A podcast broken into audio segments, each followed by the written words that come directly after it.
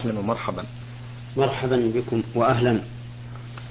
على بركة الله نبدأ حلقة هذا الأسبوع برسالة وصلت من المستمع ألف ك حسن من ليبيا، يقول في سؤاله بأنه طالب في الجامعة يسكن في القسم الداخلي بغير صفة رسمية ويأكل من مطعم الجامعة، فهل يحق له ذلك أم يعتبرها أم يعتبر هذا المطعم وقف للطلبة الرسميين فقط في القسم الداخلي؟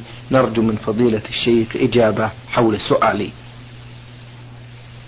الحمد لله رب العالمين، وأصلي وأسلم على نبينا محمد وعلى آله وأصحابه ومن تبعهم بإحسان إلى يوم الدين. هذا السائل يقول إنه يسكن في سكن الجامعة وهو من طلاب الجامعة، لكن سكناه كانت بغير صفة رسمية، فهل يحل له ذلك؟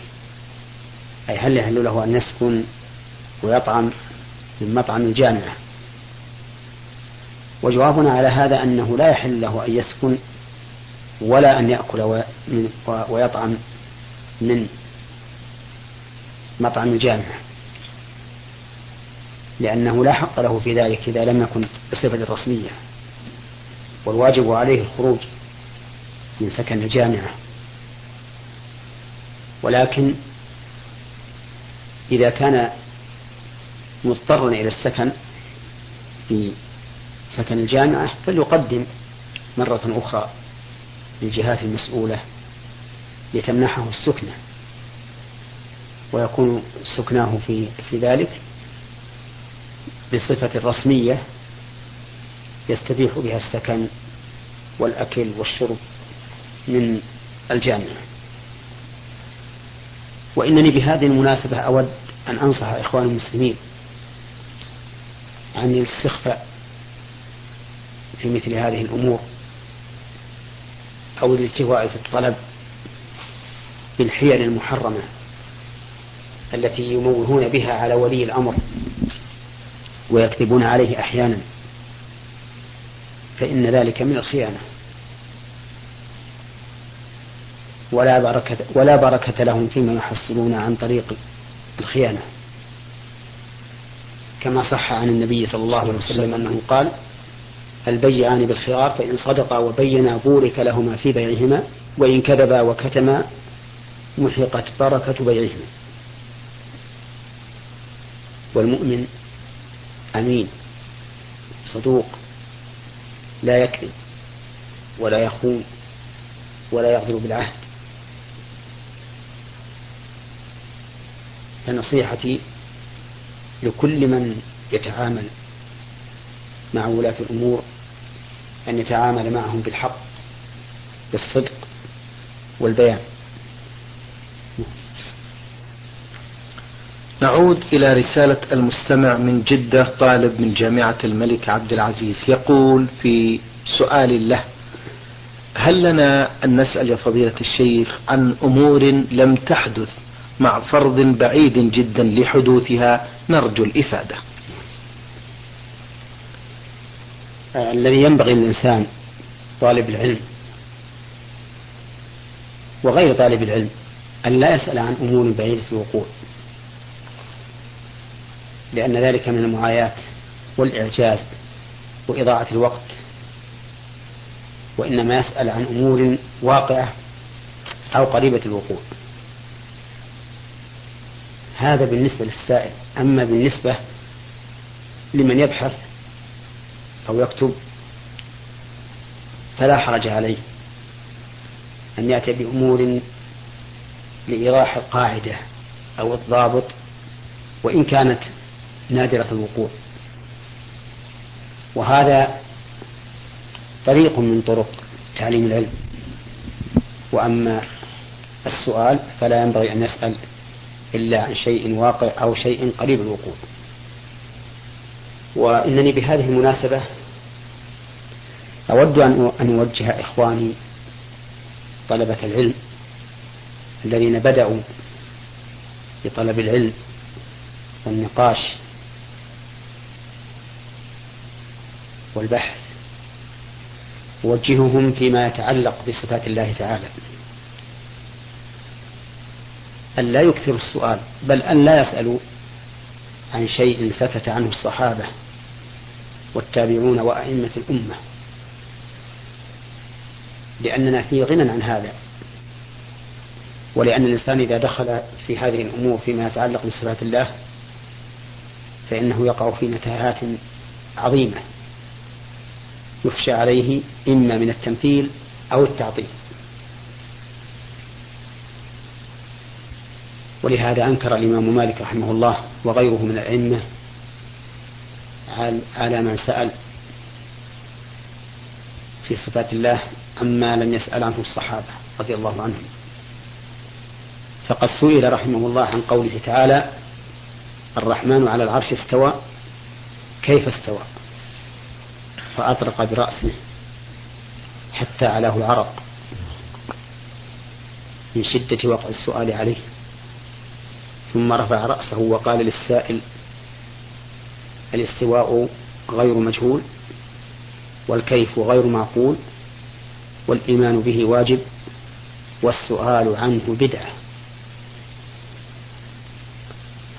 وإنما كان السؤال عنه يعني عن كيفية الاستواء بدعة، لأن ذلك لم يقع من الصحابة رضي الله عنهم الذين هم أحرص منا على العلم وأشد منا تعظيما لله عز وجل،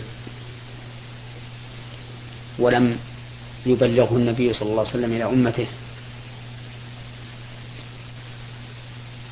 مع أنه أحرص الناس على البلاغ، لكن كيفية صفات الله وحقيقتها أمر مجهول لا يعلمه إلا الله عز وجل. ولو كان هذا من الأمور التي تلزم الإنسان في دينه، ولو كان هذا من الأمور التي تلزم الإنسان في دينه أو تكون من مكملات دينه لبينه الله عز وجل وبلغه رسوله صلى الله عليه وسلم، لكن هذا أمر فوق فوق عقولنا لا يمكننا إدراكه. ولهذا أحذر مرة أخرى إخواني من الغوص في هذه المسائل والتكلف والتنطع، وأن يبقوا النصوص على ما هي عليه في معانيها الظاهرة البينة، وأن لا يسألوا عن شيء لم يسأل عنه السلف الصالح. أما مسائل الأحكام فهي أهون، فلهم البحث والمناقشة، ولهم أن يفرعوا على الضوابط والقواعد من الأمثلة ما قد يكون بعيد الوقوع. اللهم بارك الله فيكم. أيضا من أسئلة المستمع طالب من جماعة الملك عبد العزيز، هذا السؤال شيخ محمد يقول: إذا صليت بأناس في الصلاة أشعر وكأنني أفضل منهم، فأقسمت على نفسي ألا أجعل نفسي إماما عليهم، ما حكم ذلك؟ هذا السؤال فيه شقة. الشق الأول ما يلقيه الشيطان في قلب الإنسان عند فعل الأعمال الصالحة. طيب. فأحيانا يملي عليه الشيطان أنه معجب بنفسه وأنه أفضل من غيره، فيقع فيما يقع فيه هذا هذا السائل، ويدع التقدم في الأعمال الصالحة لأن الشيطان قال له إنك أفضل منه، وهذا خطأ. والواجب على الإنسان أن يدع وساوس الشيطان وأن ينزل منزلته وأن ينزل نفسه المنزلة اللائقة به. وإذا كان الله تعالى قد من عليه بالعلم والفضل حتى يكون أحق من من غيره في هذا المنصب، فليحمد الله على ذلك وليتقدم، وليعرض عما يلقيه الشيطان في قلبه من كونه أعجب بنفسه أو رأى نفسه أفضل منه. أما الشق الثاني في هذا السؤال فهو ترك العمل، من أجل هذا، وترك العمل من أجل هذه الوساوس خور وضعف وجبن، لأن الذي ينبغي للإنسان بل الذي يجب عليه أن يكون عنده حزم وشجاعة وإقدام على العمل الصالح بحيث لا يخضع للشيطان ووساوسه، فإن الشيطان أحيانا يحمله على ترك العمل الصالح بتخويفه إياه، لأن هذا رياء أو أن هذا فخر وإعجاب، فيدعو العمل لأنه يخشى أن يكون مرائيا، يدعو العمل يخشى أن يكون معجبا بنفسه وما أشبه ذلك.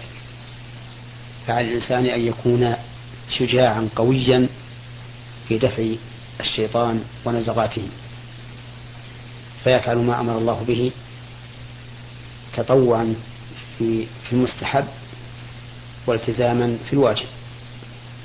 نعم. بارك الله فيكم. في سؤال له يقول: ما حكم الإفتاء إذا علمت فتوى السؤال من شيخ من كبار العلماء؟ نعم، الإفتاء بقول بعض العلماء الذين تثق بهم لا بأس, لا بأس به، ولكن لتكن صيغة الإفتاء بقولك قال فلان كذا وكذا، إذا كنت متيقنا من قوله ومن أن هذه الصورة التي سئلت عنها هي التي يقصدها هذا العالم. وأما أن تفتي به جزما فهذا لا ينبغي، لأنك إذا أتيت به جزما نسبت الفتوى إليك، وأما إذا نقلتها عن غيرك فأنت راوي مخبر تسلم من غائلة هذه الفتوى وتسلم من أن ينسب إليك ما لست أهلا له. فالإنسان المقلد ينبغي له أن ينسب القول إلى من قلده لا إلى نفسه، بخلاف الذي يستدل على حكم المسألة بالكتاب والسنة وهو من أهل الاستدلال، فلا بأس أن يفتي ناسبا الشيء إلى نفسه. نعم. بارك الله فيكم. أيضا في من أسئلة هذا السؤال فضيلة الشيخ يقول: إذا تجشأ شخص في الصلاة بجانبي فإن رائحته تؤذيني، فهل يحق لي أن أخرج من الصلاة لأنني أشعر بالتقيؤ من ذلك؟ من المعلوم أن التجشؤ في الغالب لا يستمر، يحصل مرة واحدة إلا أن يكون عند الإنسان مرض فقد يتكرر ويستمر، والمرة الواحدة لا أعتقد أنها تصل بالإنسان إلى حد التقيؤ، وعلى هذا فلا فلا تخرج من الصلاة إلا إذا تكرر منه وتأديت، فلا حرج عليك أن تنفصل من الصلاة وتكون في جانب آخر من الصف بعيدا عن هذا الرجل. وهكذا لو صلى إلى جانبك رجل فيه رائحة كريهة وعجزت أن تتحمل البقاء فلك أن تنصرف وتصلي في جانب آخر بعيد عنه. وبهذه المناسبة أود أن أقول إن كل إنسان ذي رائحة كريهة تؤذي الناس لا يحل له أن يأتي إلى المساجد فيؤذي الناس، ودليل ذلك قوله صلى الله عليه وسلم: في من أكل بصلا أو ثوما لا يقربن مساجدنا. وتعليله هذا بأن الملائكة تتأذى مما يتأذى منه بنو آدم، فإن هذا الحديث يدل على أن من فيه رائحة كريهة لا يقرب المسجد لا في وقت الصلاة ولا في غيرها، لأنه إن كان في وقت الصلاة فإن الملائكة وبني آدم يتأذون بذلك، وإن كان في غير وقت الصلاة فإن الملائكة تتأذى به، ومعلوم أن أذية المؤمنين حرام. كقول الله تعالى والذين يؤذون المؤمنين والمؤمنات بغير ما اكتسبوا فقد احتملوا بهتانا وإثما مبينا. وكثير من الناس، ولا أقول كثير من الناس بل بعض الناس، يأكل البصل والثوم ويأتي ورائحته تشم من بعيد فيدخل المسجد ويصلي مع الناس ويؤذيهم أذية شديدة، وهذا حرام عليه ولا يحل له. فإن قال قائل هل تجيزون له أن يأكل البصل ونحوه من ذوي الرائحة الكريهة إذا كان مباحا في الشرع، مع أنه يستلزم ترك المسجد؟ فجوابنا على هذا أن نقول إن تركه إن, إن أكله إن أكله من أجل ترك المسجد فهذا حرام عليه، وإن أكله لا لهذا الغرض ولكن لأنه يشتهيه أو لدفع أذى فيه أو ما أشبه ذلك فلا حرج عليه أن يأكل وإن أدى ذلك إلى ترك المسجد. ونظير هذا الرجل يسافر في رمضان وإن لم يكن مضطرا إلى السفر،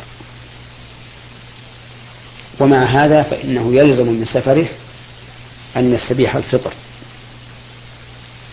فهل نقول إن السفر حرام لأنك تستبيح به الفطر؟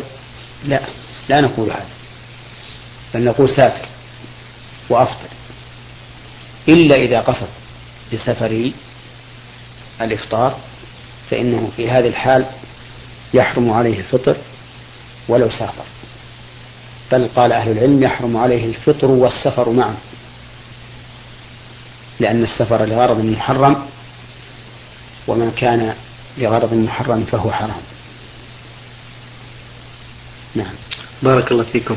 أيضا فضيلة الشيخ نقول البعض من الناس يذهبون إلى المساجد بثياب غير لائقة، لعلكم تعليق بهذا أيضا يا شيخ؟ والله كلمة غير لائقة ليس لها حد. ملابس النوم كذا ليس لها حد في الواقع. نعم، لأن بعض الناس يرى أن أنه لا يليق باللباس إلا أطيب اللباس، وبعض الناس لا يهتم. طيب، فلا ضابط لهذا، لكن إذا كانت الثياب تحمل رائحة كريهة نعم فعلى ما سبق. طيب، وإن كانت لا تحمل رائحة كريهة فلا أظننا نمنع الإنسان من أن يذهب إلى المسجد، لكن إذا كانت إذا كان اللباس الذي خرج به مما ينفر منه الناس عادة كما لبس كما لبس النوم على ما ذكرت، فهذا نقول له لا تخرج ولا إلى السوق في هذا اللباس لأنه يخالف المروءة. نعم، بارك الله فيكم.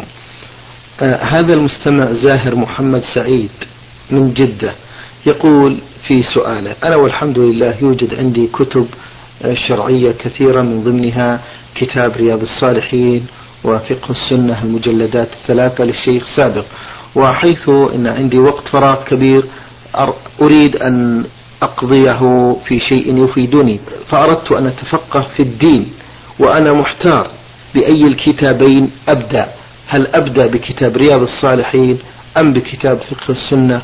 نرجو إفادة بذلك. الذي أرى أن تبدأ بكتاب رياض الصالحين، لأن كتاب رياض الصالحين فيه آداب عظيمة قل أن توجد في غيره، وهو أيضا في نفس الوقت مشتمل على فقه كثير من العبادات والمعاملات، فتبدأ به أولا، ثم بعد هذا تبدأ بما ترى من الكتب النافعة المفيدة. ومن الكتب المفيدة زاد المعاد في هدي خير العباد لابن القيم الجوزية رحمه الله، فإنه كتاب جامع بين السيرة النبوية والفقه. ومن المعلوم لنا جميعا أن دراسة تاريخ أن دراسة ومن المعلوم لنا جميعا أن دراسة سيرة النبي صلى الله عليه وسلم أمر مهم مطلوب، لأن به تعرف, تعرف كثيرا من هدي النبي صلى الله عليه وسلم.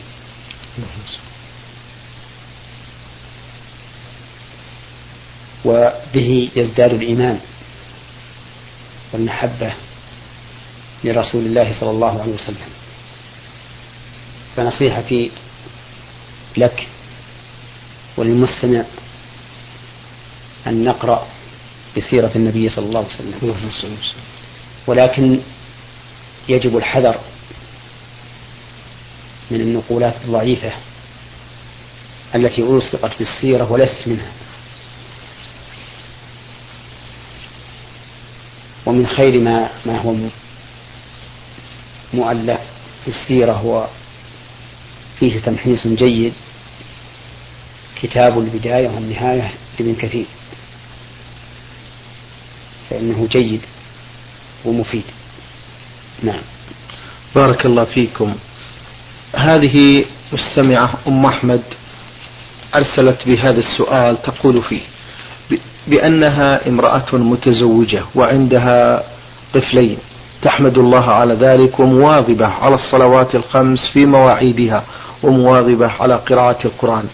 تقول ولكن مشكلتي عند الوضوء وعند الصلاة لكل فرض يصيبني وساوس أن وضوئي غير سليم وأن صلاتي فيها شك، وتستمر مع المشكلة على هذا الحال، فانصحوني ماذا أفعل جزاكم الله خيرا يا فضيلة الشيخ. هذه الوساوس من الشيطان، وقد قال الله تعالى إن الشيطان لكم عدو فاتخذوه عدوا.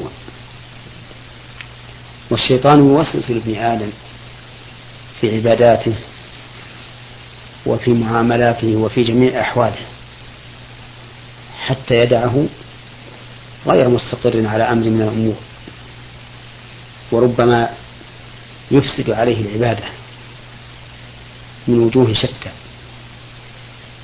ودواء ذلك أن يستعيذ الإنسان بالله من الشيطان الرجيم وينتهي عن عما وسوس به ويعرض عنه.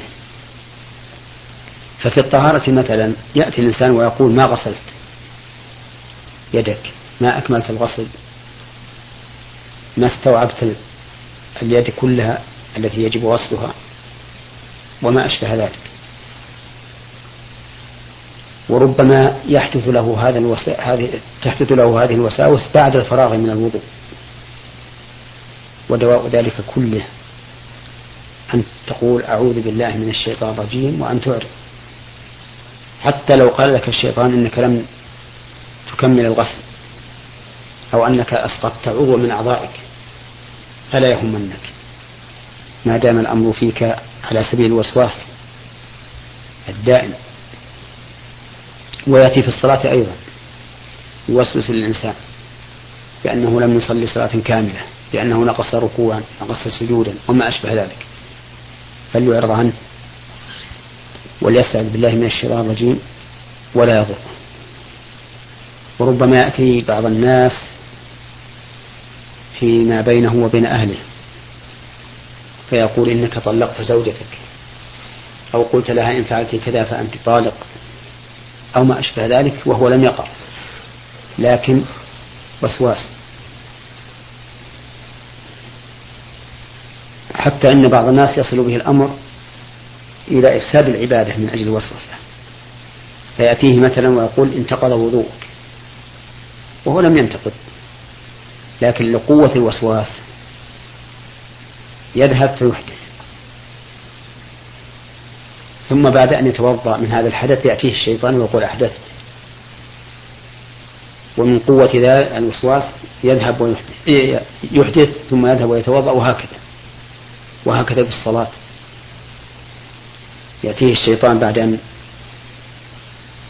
صلى ركعة وأكثر يقول ما كبرت الإحرام، ما نويت الصلاة، فيقطع صلاته ويبتدئ من جديد. فإذا شرع فيها جاءه مرة ثانية وقال ما نويت، ما كبرت، فيعيد، وهكذا حتى يخرج الوقت والإنسان يبدأ ويبطل ويستأنف وهكذا. وليس الأمر يقتصر على الفعل لكن يكون في الإنسان قلق نفسي وتعب. يأتي كذلك بالنسبة للطلاق، يقول للشخص أنت طلقت زوجتك وها لم يطلقها لكن وساوس، ثم يقول إذن أستريح فيطلق، وربما تكون هذه الطلقة آخر طلقة فيقع في حرج. ودواء ذلك كله أن يستعيذ الإنسان بالله من الشيطان الرجيم وينتهي، كما أرشد ذلك النبي ص... كما أرشد إلى ذلك النبي صلى الله عليه وسلم في من يأتيه الشيطان ويقول من خلق كذا من خلق كذا حتى يقول له من خلق الله، فليستعذ بالله من الشيطان الرجيم ولينتهي وليعرض عن هذا. وهذه البلوى تحدث لبعض الناس حتى إنهم يسألون أحيانا، يقول إن الشيطان يقول لي إنك تصلي للصنم مع أنه في بيته وليس عنده صنم، وربما لا يعرف الصنم ولا دماغه، لكن الشيطان يخدعه ويغره، وربما يقول له إنك تصلي لله ولكن أين الله، فيؤدي به إلى الجحود، نسأل الله العافية. لكن دواء ذلك أن يقول طيب أنا توضعت الآن وصليت، لمن أصلي؟ أليس لله؟ هذا هو الإيمان. ولا أحد يتوضع ويأتي ويصلي سواء في مصلاه إن كان من لا تجب عليه جماعة أو في المسجد إلا وهو مؤمن بالله عز وجل، لأنه لا يصلي ولا يتطهر إلا لله، وهذا هو الإيمان. فما يلقيه الشيطان في قلب الإنسان من هذه الوساوس العظيمة يجب أن يطردها الإنسان بهذين الأمرين، بالاستعاذة بالله من الشيطان الرجيم والانتهاء عنها والإعراض عنها، ثم بعد هذا تزول. طيب نعم. بارك الله فيكم فضيلة الشيخ وعظم الله مثوبتكم على ما بينتم لنا وللإخوة المسلمين.